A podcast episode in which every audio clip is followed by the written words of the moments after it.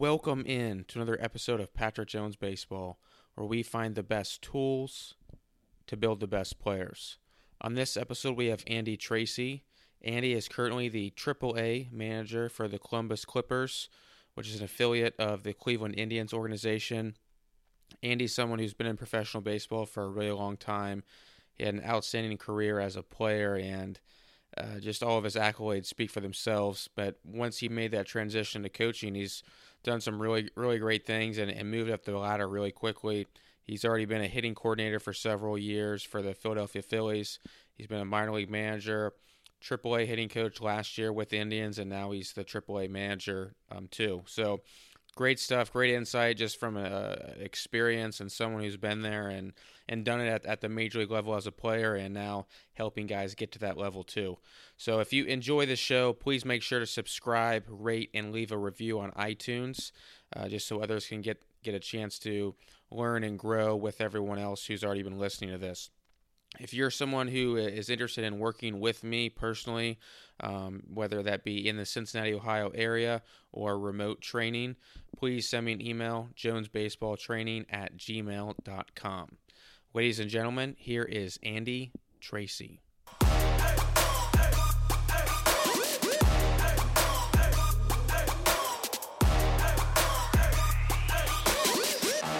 All right, we now welcome on Andy Tracy. Andy, thanks for coming on the show today. Thanks for having me. I appreciate it. So, uh, first off, anyone who who can hit 18 bombs, nearly 300 with almost 500 on base percentage at age 37 in AAA uh, knows what they're doing with the bat. So, I mean, clearly, I just want to say, like, congratulations on a great career as a player. Uh, really impressive numbers. I mean, just over the course of a really long time. And I, am actually glad that, that you're on the show today just because we can talk about some of the nuances in hitting, but also, Curly, you've had a lot of success doing it your way too as a hitter. Um, but for those who don't know you, maybe just a brief background. I know you went to Bowling Green, but for those who don't know anything about you, can you just uh, give a little bit about yourself? Yeah, I grew up in, in Bowling Green, Ohio. Um, fortunate enough to play both baseball and football in college at BGSU. Uh, I'll be quick. Got drafted as a junior by the Reds. Decided to go back, uh, play my senior year. Went to Montreal.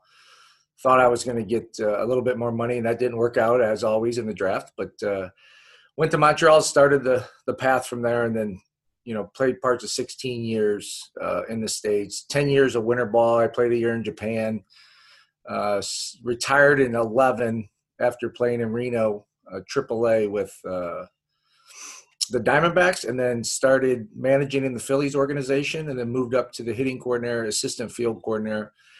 Then we separated, uh, separated, and I came over to Cleveland, and uh, here I am now. I, last year I was the hitting hitting coach for the Clippers in Columbus AAA, and now currently uh, in the manager for the Columbus Clippers. So you said 11 years of playing winter ball. 10 years, yeah. 10 years. What? So uh, that's, I mean, that's unheard of. I mean, how how did how did the how did that thought process go? I mean, was it just because most guys, uh, it seems, in the off season, they're worried about want to go home, like take a break for a few weeks, and then then get back in the weight room and, and work on different stuff, you know, wherever they live in the off season. So, what was your thought process of, of wanting to go play winter ball for ten years? You know, just at bats and uh, getting more people to see you try to get scouts to put have a report on you so when you do go in and try to get a job that uh, there's more information on you. And obviously you make some money down there too so that helps uh, bringing back money and taking care of the family. But uh, i really enjoy winter ball. Each each country's uh, different than each other and each each um, of the leagues are different. They're totally independent of each other uh, the way they go about things. But really excited. I'm a big proponent of winter ball, especially for prospects, as long as you know there's not a coronavirus going on or or some yeah. some uh, some uh, trouble, you know, down in the country like the Venezuela or something like that. So, where was your favorite place to to play winter ball? The, the Dominican's my favorite uh, by far. Travel and baseball, the level of competition is really good. And you said you played over in Japan too? Yeah, one year in Japan in 05. Uh, got sold there by the Rockies and played for Rakuten, and it was their first season. Um, they're an expansion team over in Japan. How was it playing over in Japan after playing so many years over in the states? I mean, you hear that they they pitch backwards over there. They do things a little bit different. So, what was that adjustment like as a hitter? Uh, it was difficult. Uh, they pitched different in the Pacific League than the Central League. I think I was kind of to the point where they're getting Americanized baseball over there a little bit. The beginnings of it was started when I got over there, but there was a huge adjustment period. I think the biggest thing is not knowing any of the pitchers you're going to face, and you almost wanted to face an American because you knew who he was, and you knew you could have a plan and a plan against that player. But when you're facing, you know, the the the Japanese or the Koreans or anybody over there, we had no background. All we had was video and percentages and the tells that they were giving us from a from a scouting perspective. So, how would you go about an at bat for, for um, when you're facing someone in Japan and you don't know anything about them? Are you just watching them in the bullpen before the game and just as the game goes on making adjustments? Yeah, the Japanese bullpens are usually behind the dugout, so they're hidden. They're in the oh. building, so you don't get to see them there. So you watch a lot of video and you get the percentages, you know, of what they're throwing in counts and, and where they're throwing, just kind of like you do here. But you got to watch more video so you can pick up release points or maybe their tell more often uh, than you could in the states. Oh, and I did, I did struggle over there. I mean, it was a, it was a struggle for me early. I uh, had to relearn the strike zone a little bit. Obviously, the you're kind of a rookie over there. You're not a veteran guy like you would be in AAA here, so it's a, it's a learning process for you. So when you say relearn the strike zone, are the umpires calling? Is it a little bit different over there, or? Yeah, I thought they called the ball in the Central League off the plate in a little more, and then the Pacific League, I thought they called it off the plate away a little bit more. So when you're talking about relearning the strike zone, or, or let's just talk about just learning the strike zone in general, what advice would you do you have to players out there listening to this on, on how to go how to go about that? Is there is it just a conscious effort? Is it just a focus in when you're in the cage even and, and that just carries over into the game? Like what what advice would you give on on learning the strike zone?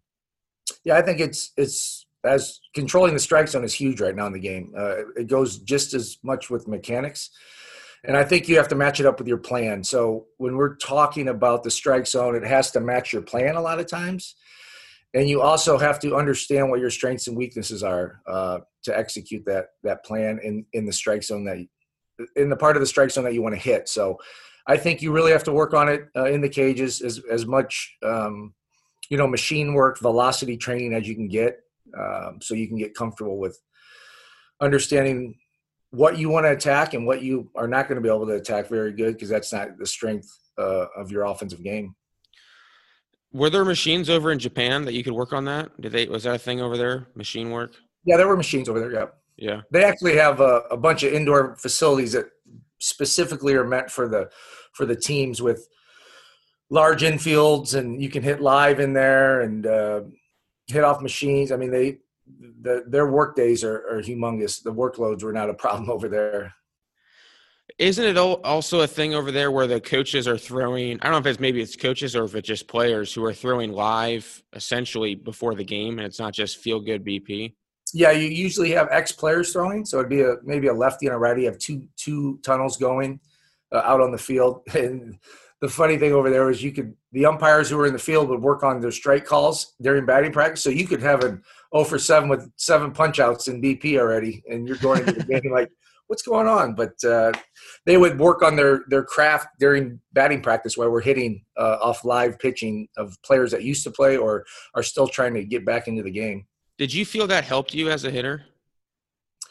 I think it did. I think it helped me as looking back on it now. At the time, I did not enjoy it yeah. because I wasn't used to that process. I just wanted – you know how we're we're changing uh, the game right now. It's more just getting that comfort zone during batting practice, and we weren't used to getting challenged. Um, I think it would have helped to kind of wade into that maybe two or three times a week, and then uh, transition into the whole week. But uh, I wasn't hitting at the time, so I couldn't say anything to anybody about not wanting to hit live. So I was just doing whatever they told me to do.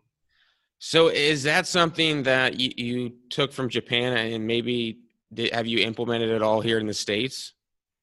Yeah, I think I think we have as a as an industry um, across the board, especially in player development. It, it's it's going to get to the big leagues. Uh, it it just has to come through the system with the, the prospects moving up to the big leagues. I think that velocity training uh, is more prevalent in the game right now.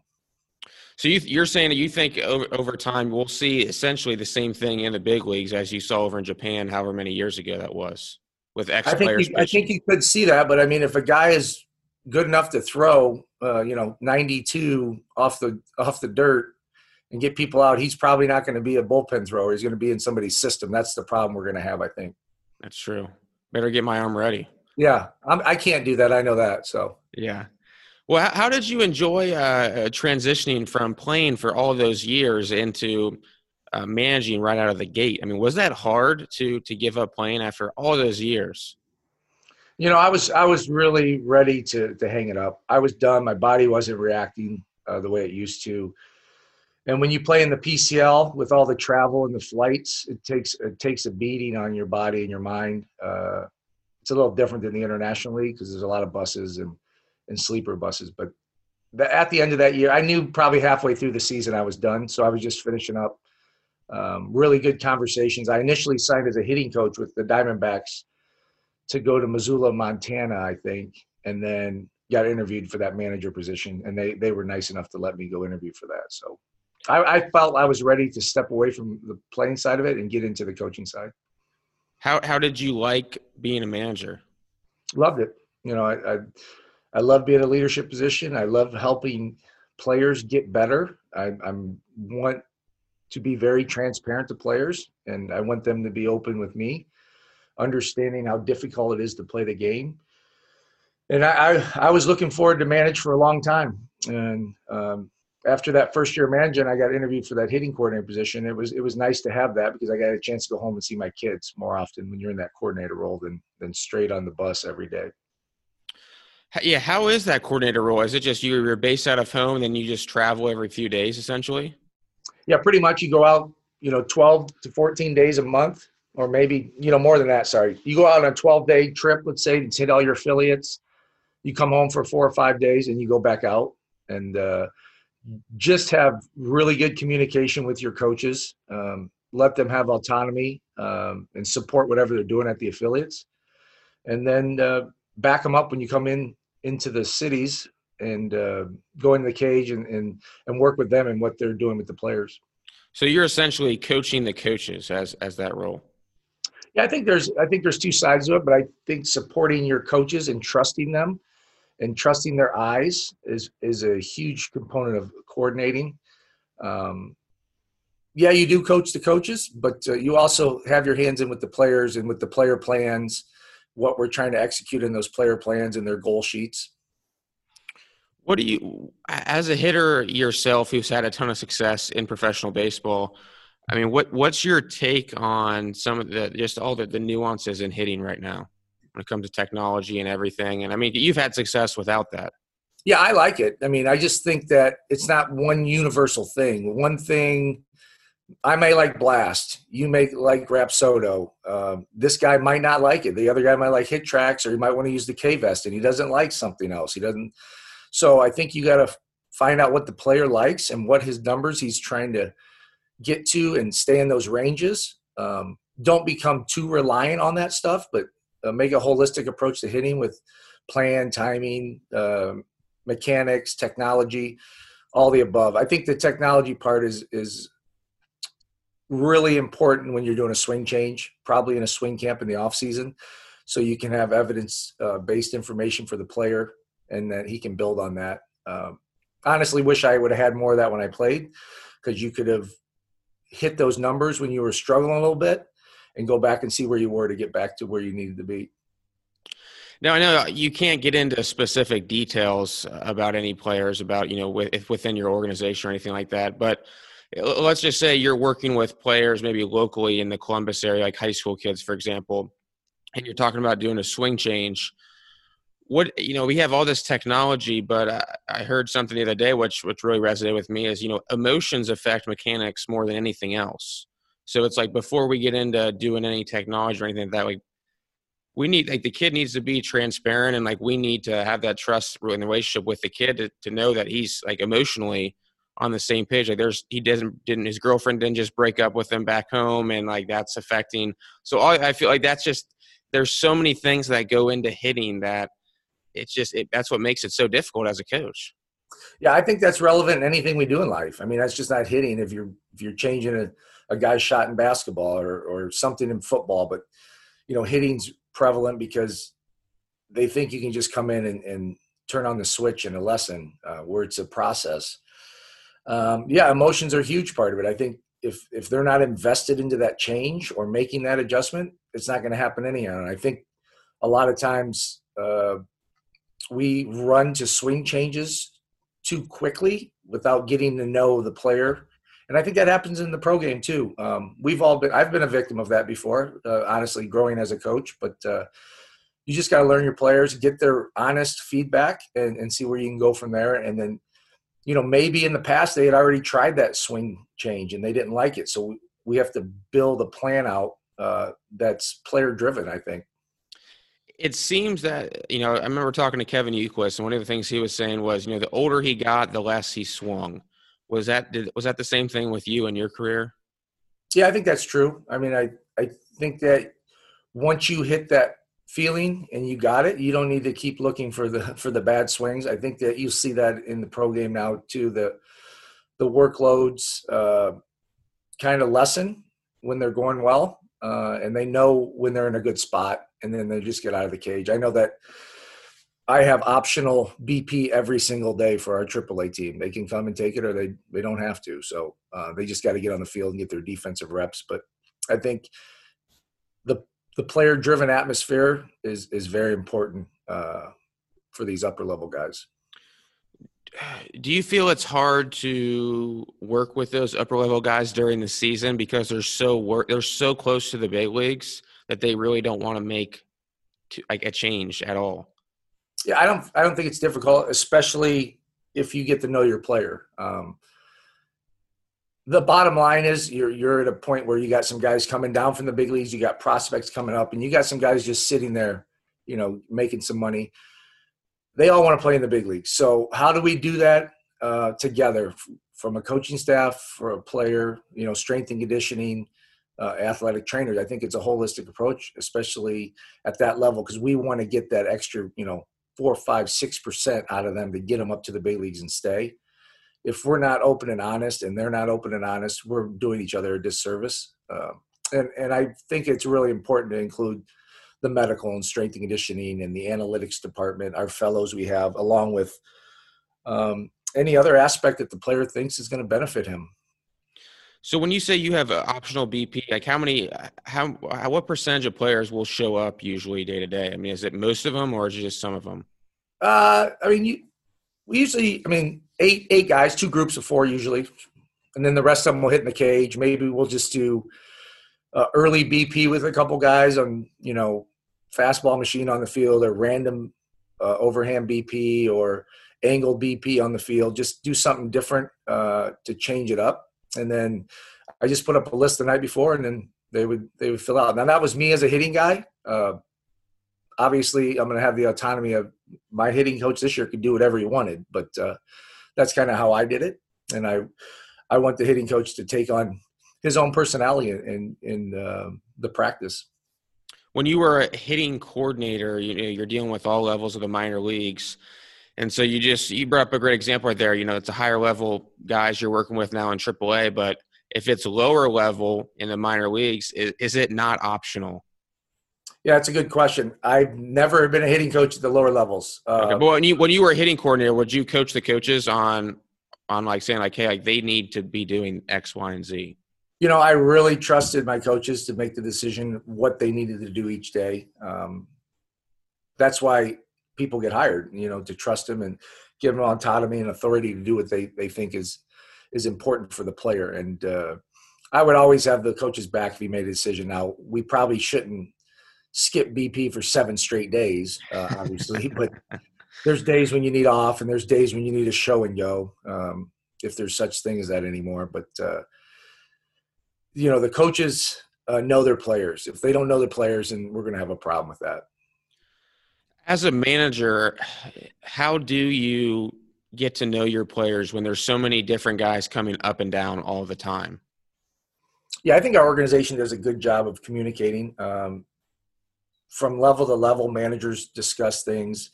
We have manager one-on-one meetings every single day in our organization, so we'll hit a player every day, uh, check in with them. A lot of times it's it's uh, paperwork involved. A lot of times it's just us sitting and talking. Um, you know, back when I played, you didn't see a lot of managers roaming through the clubhouses. I think that's prevalent now, where you just go out and hang out with them and talk. Uh, obviously, if you're in a clubhouse that's that's big enough to do that, I mean, we've all been in those small ones. But uh, I think just getting to know the player, having him understand he can come into the office and talk to any of the coaches at any time, and and, and let us know what he's feeling. And and you know, maybe he comes in and says, "I'm not going to do anything today," and I'll be like, "All right, you're. I mean, you're still in the lineup. Just do what you need to do to get ready and uh, just having that open door policy and, and continue to communicate and have consistency throughout your organization from from top to bottom delivering messages.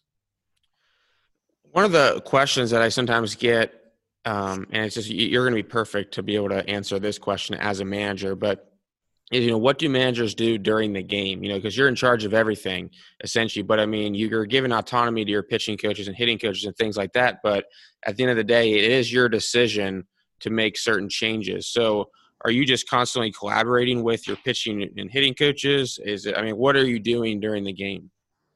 Yeah i, I think preparing for the game is the hardest part you know getting your defensive setup if it's straight shift two strike shift where we're playing the defenders um, letting your bench coach move his move his move the players in the outfield usually, and then uh, I actually was the infield guy last year. Uh, Manso, uh, Tony Mansolino was our manager, so he gave us the defensive cards, and that's how we align the defenses. Um, and that that's a really important part of it. Just so the pitcher collaborating with the pitcher, the pitcher coach and the staff to see where our defenders are going to be, so they have some feedback in that also. And then obviously giving pickoffs or slide steps, anything when guys are on base. But you're you're definitely in communication the whole game on the bench with your your pitching coach and, and your hitting coach and, and your bench coach, uh, continuously asking questions and seeing, getting their answers. It doesn't mean I'm going to follow them a lot of times, and we, we shouldn't always follow them. We're just gathering information to see what I want to do next or what the manager I'm working for would like to do next another thing that I've heard is is you know as guys go up to the major leagues, you know one of the one of the things that it seems is kind of uh, forgotten is or like a lost art is is the art of base running and being a good base runner. Is that is that something that you can see changing in the future where like hey like more and more people are going to start emphasizing that and that's going to become more of a an important aspect and not so overlooked to just hitting, you know, the kind of the fun stuff of hit of playing offense. Yeah, I think it's relative right now. I think organizations are hiring guys specifically to teach base running. I think we have to understand that base stealing and base running are a lot different. You can lose a lot of games on the base path um, just by being lazy, you know, not getting your secondaries, understanding when to take chances, understanding the outfield arms. There, there's a whole spectrum that goes into that. But the bottom line is whatever we make important becomes important. So if you're a manager and you make that important and you show video of things that you are not are not being consistent with on the base path, if we show the player that, I think uh, they have trouble. Uh, we all have trouble arguing video it tells the truth. So if we just show players and, and be transparent and say, hey man, this is not the way we're going to run the bases, uh, they're going to get they're going to get the the feedback from you, and then whatever we make important becomes important, and, and that's kind of my mantra on, on base running. I love that. I love that. When you're, I know you're at a, you're at a high level uh, in professional baseball, but when you're you know watching maybe even just on Twitter and you're seeing kids and, and uh, travel baseball, like what what's the one thing that you wish you would seen put more uh, emphasis on from a player development standpoint for amateur baseball? Well, that's a tough question. I have a I have a 13U son, so I'm in the okay. gauntlet of it right now. But uh, I think just um, for me, positive mindset for the kids. I see a lot of guys jumping kids too often. Where yeah, we all want our kids to go to college and play sports. We, is that possible? Probably not. Um, do we spend money on them playing travel sports? Yeah, definitely a lot of money. So we want uh, good coaching, but remembering that they're kids still and they they want to enjoy the game. If they're not enjoying it, they're not going to come back. And I think uh, that aspect of travel baseball can get lost at times. Just the pressure that the kids uh, receive from a lot of the coaches and the parents sitting behind the gate, uh, as opposed to just letting them. You've already done all your work. Let them go out and play the game, and, and we'll talk about stuff afterwards. I think and it's I, also. I'm, a, I'm a I'm a culprit of that too at times with my son. Uh, yeah. I'm not gonna lie. Like there's times when I I don't yell at him from the sidelines, but I'll get to him after the game, and and then you kind of look at yourself and go, man, what are you doing? This kid's 13, so uh, it's it's still relevant to let the kids have a really good time when they're playing sports. I think it's also tough though, and it works against them that they're having now colleges are starting to recruit so dang young. I mean, there was a, I just a school reached out to me just yesterday, a big time, uh, um, a Power Five school about a freshman, about a kid who's a freshman. And it's like when I was a freshman, I was just trying to make the the freshman high school baseball team. I was nervous about that, and now yeah. you got kids who are committing as freshmen. I think that just that doesn't help the the situation of what you're you're talking about, just kids having fun. Yeah, I mean, they're getting commits in eighth grade, ninth grade. I know I have a guy that just committed to Auburn from up here that goes with me. And I was like, man, it's just early. I was just worried about passing my math test, see if I could sit with somebody at lunch and then maybe make it on time to practice. But uh, man, the, the game is a little different now. I mean, the whole industry from from ma- major leagues, minor leagues to college to travel, it's it's drastically different. And I think that we all just need to come together and slow down a little bit. I don't know the answer yeah. I don't have the answers for all of it, but I, I agree with you. Like we're getting freshmen to commit, and they haven't even thrown a ball in, in uh, varsity baseball yet. Right. So do you, you do you work with kids in the off season? I do. Yeah. Yeah. yeah. What? How is it? How, how do you how do you work with them, knowing that a it's only going to be for just a you know a few months, but but b that they're they're so young and they they I I, I just th- it seems as if to me, and again, I didn't play as long as you did professionally, but a lot of learning as a hitter comes from years of failure and years of, of knowing your swing, what worked, what didn't work. So like, it's tough to just you can't just skip all those years in a sense. But how do you go about working with kids, knowing you know you have all this experience, but you're trying to just give them a little bit? Yeah, I mean, first of all, I don't I don't think that you had to play upper level baseball to be really good coaches. I don't believe in. I think a good coach is a good coach. It doesn't matter what what they did. But uh, first of all, I usually talk to the kid about what what their high school coach or what their travel ball coach expects of them, or have they done swing changes with their coach? Because you're not making my team. You're going to have to make that coach's team. So. What does he want to execute? What do they want you to get better at? You know, what are his player goals? Did he give you any player goals or, you know, uh, programs that he wants you to accomplish in the winter, and then and we'll just add and subtract from that. And most of my guys are return guys, so I've had them for years.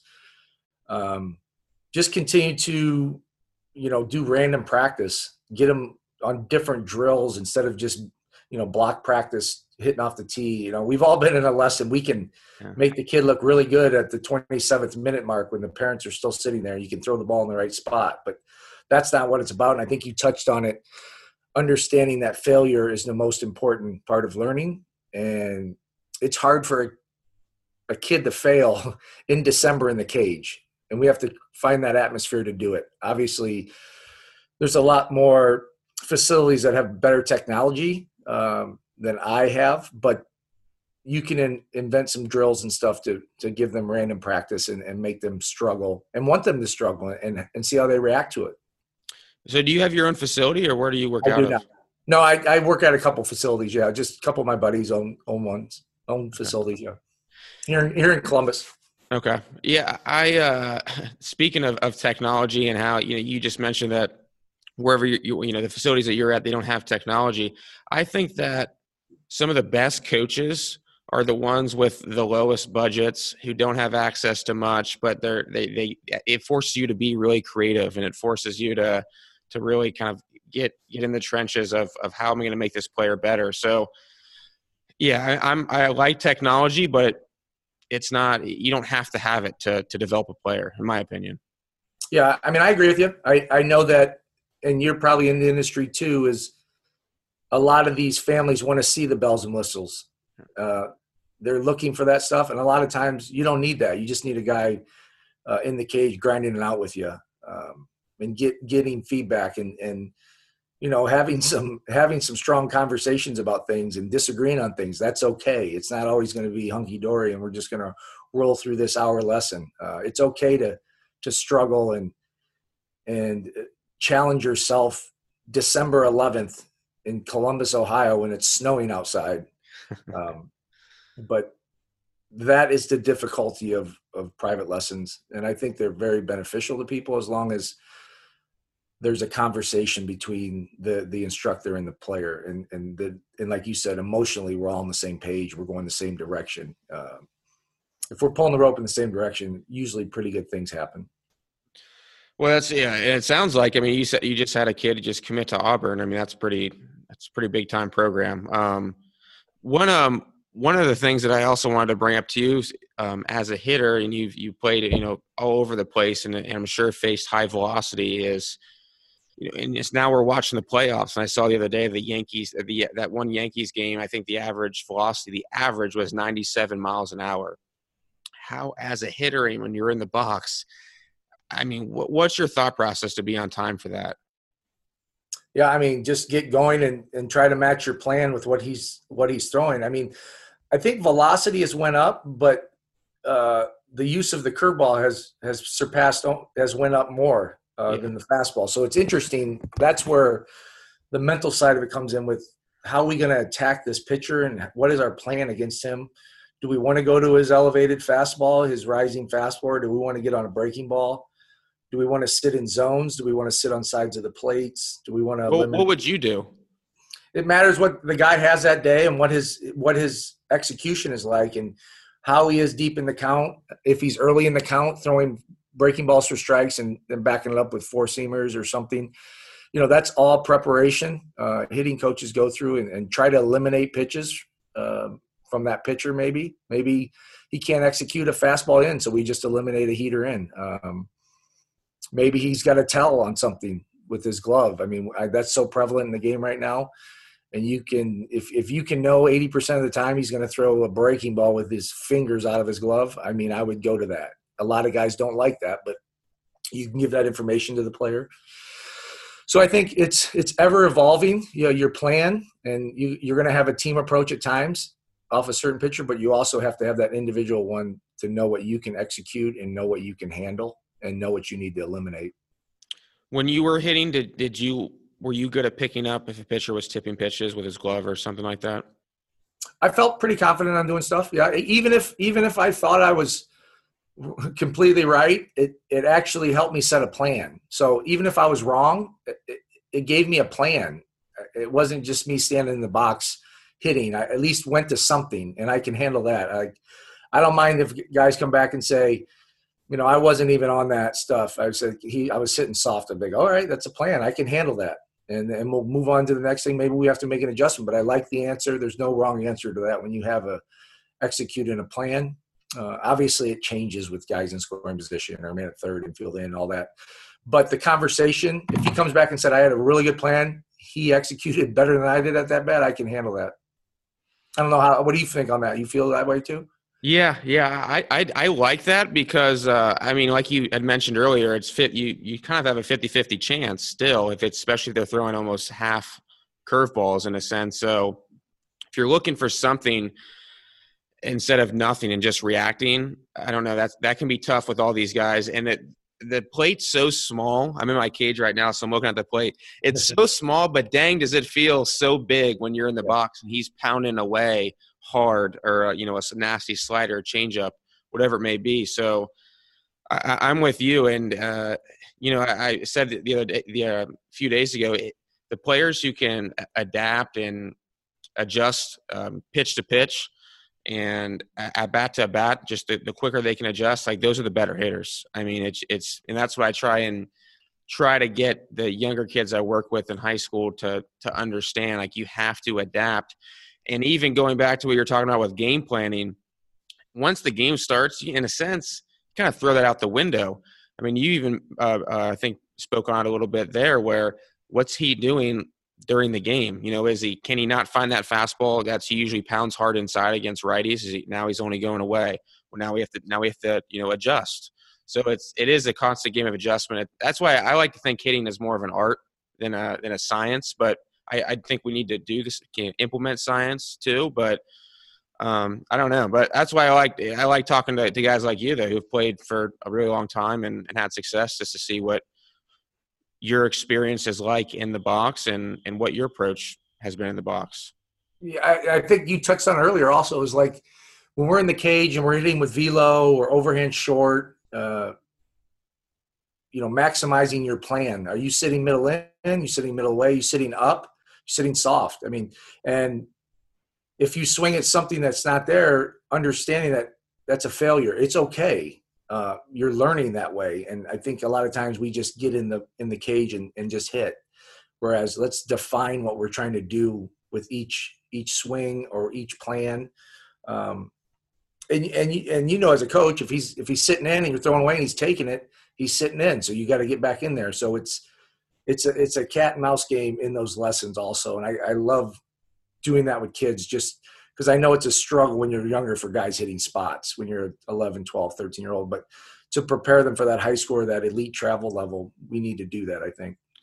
So, with your son, for example, uh, do you do you uh, emphasize a two strike approach for him? I haven't had to with him. He's he's uh, kind of done it on his own, so I didn't emphasize it too much. I know that we talked a lot. I talk a lot about using the ground as leverage, getting into the ground. Um, that's kind of what my basis is a lot of time with hitting, and then using that to parlay into the upper half, and then sequencing uh, all that good stuff. So, is that what you did as a hitter? Mm, that's a good question. I just know that I I need I had to find over years what were my three foundational points that I had to look at if I was struggling. You know, one for me was like striding into the plate, so I was closing myself off. I couldn't, you know, I couldn't rotate properly. Um, my hands would, I'd lower my hands a little bit at times, uh, not knowing that I would do it. So that was one of my foundational. I'd go back and look up video on that, and that's what I try to get guys to do uh, in the cage uh, with lessons, or even at an affiliate or at a swing camp. Like we were just at site two. I said, if you're getting anything out of this site two or alternate site, um, and you're a young player, find the two or three things that you need to go back to when you're struggling. This is a good year to figure that out. Uh, when we were at that that alternate site, so that was kind of my support role to the hitting coach uh, at site two. Did you uh, did you ever make big swing changes throughout your career? I made one big one between A ball and double A. I had a really good year at A ball. Went up to double A, struggled a little bit, and then we added a, a, a toe tap. So that was really difficult for me because I was kind of a front foot guy. So we had to find something to occupy time, and we came up with a toe tap, or you know, or I called it a gather step. I didn't like the term toe tap because my my brain couldn't wrap around it, so I had to change the terminology just to fit what I could think about. So I called it a gather step, and uh, I honestly I think I went over spring training that year with probably 50 at bats, 47 punch outs. And I'm like, I'm about to get on a Greyhound and go home or something. And then about a month into the season, they let, they let me go a month in the season. I, I figured it out a little bit. It just was timing and confidence and all that, you know, the emotional stuff got involved. So, uh, and then as years went on, I tried to get rid of the double tap as I got older and tried to get to, as a bench player, to get a bench job in the big leagues. I didn't need that much movement and I could never get rid of it. So I was catch 22 across the board. That's interesting. It, it always uh, it fascinates me how you go on Twitter and you see all these technical terms, and, and I, I, think I'm probably guilty of it too. But when you actually talk to big leaguers, like how simple they make, they think hitting is to them. Like it's not, it just, and you can maybe there's one outlier in Joey Votto who's extremely analytical, but I'd say like 95 percent at least are just they keep it so simple. Yeah, it's you know their swing is really efficient and effective and they just need to execute their plans uh, up there so you're exactly right I, I believe that most of the big league guys like you said 95% of them are just like i'm gonna get in the box get ready for this pitch and i'm gonna do damage on it um, and they work on their swing stuff you know, in the cage or, or in the off season, and that's it. They're done. They're they're strapping it on, and and uh, the third deck never lies. One the one thing in baseball that never lies is is the white lines. So uh, when you walk in those white lines, they never lie. So that's why uh, the big leagues is a really special place.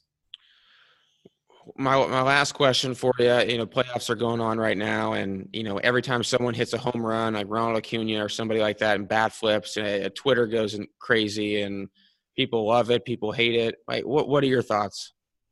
You know, I'm I was a massive traditionalist, uh, probably up to three or four years ago, and then I really don't care anymore if he bat flips or pumps his glove or anything on the mound um, because it's going to happen. So uh, we're going to worry about things that we can't control. I, I don't have a problem with it anymore. Obviously, I'm coming from the complete opposite side. Uh, maybe five years ago, I was like, we got to we got to do everything traditional, and I've completely changed uh, my my beliefs on that. Now, there's some things that go overboard, but uh, I don't really care anymore about that stuff. It's yeah. something that I, I can't control, and neither can the other player. So, yeah. Andy, this has been a lot of fun, man. I really appreciate you coming on today. Uh, great stuff, great content, and you know, wish you nothing but the best, man. I know that I know you know you're you're going to do awesome uh, next year as you know second year being a manager. Even though this year you weren't able to be the AAA manager because of the coronavirus, but wish you nothing but the best, man. Thanks for having me on. It was awesome. I appreciate it. Not a problem. Thanks for listening to another episode of Patrick Jones Baseball. Make sure to go subscribe on iTunes so you can stay up to date on the latest trends and techniques being taught in player development. Until next week, hope everyone stays safe.